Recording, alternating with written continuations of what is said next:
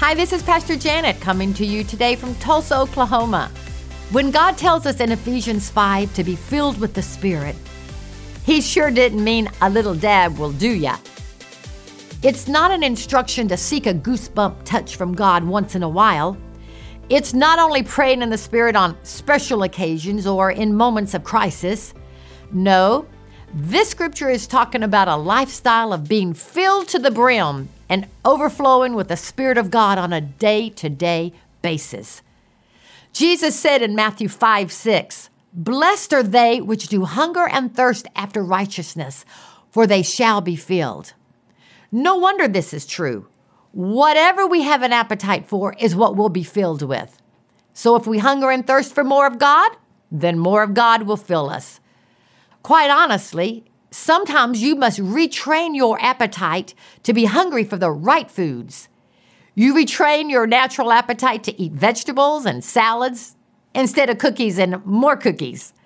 Likewise, sometimes you must retrain your spiritual appetite to be hungry for God. If you're not hungry for more of God, be honest about it. You're not hopeless. In fact, if you admit your lack of hunger, you're on your way to changing your appetite. How do you retrain your appetite to be hungry for the things of God?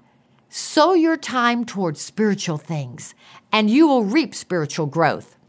Galatians 5:16 says, "Walk in the spirit, and you shall not fulfill the lust of the flesh." Galatians 5:16 says, "Walk in the spirit, and you'll not fulfill the lust of the flesh." Ouch, you might think. Walking in the Spirit sounds like a pipe dream too big to attain.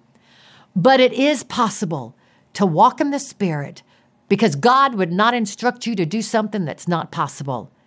Decide now that God's Word is true. You can do it.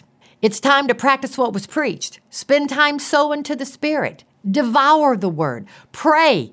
Listen to anointed Christian music. Worship. Meditate. And don't stop short.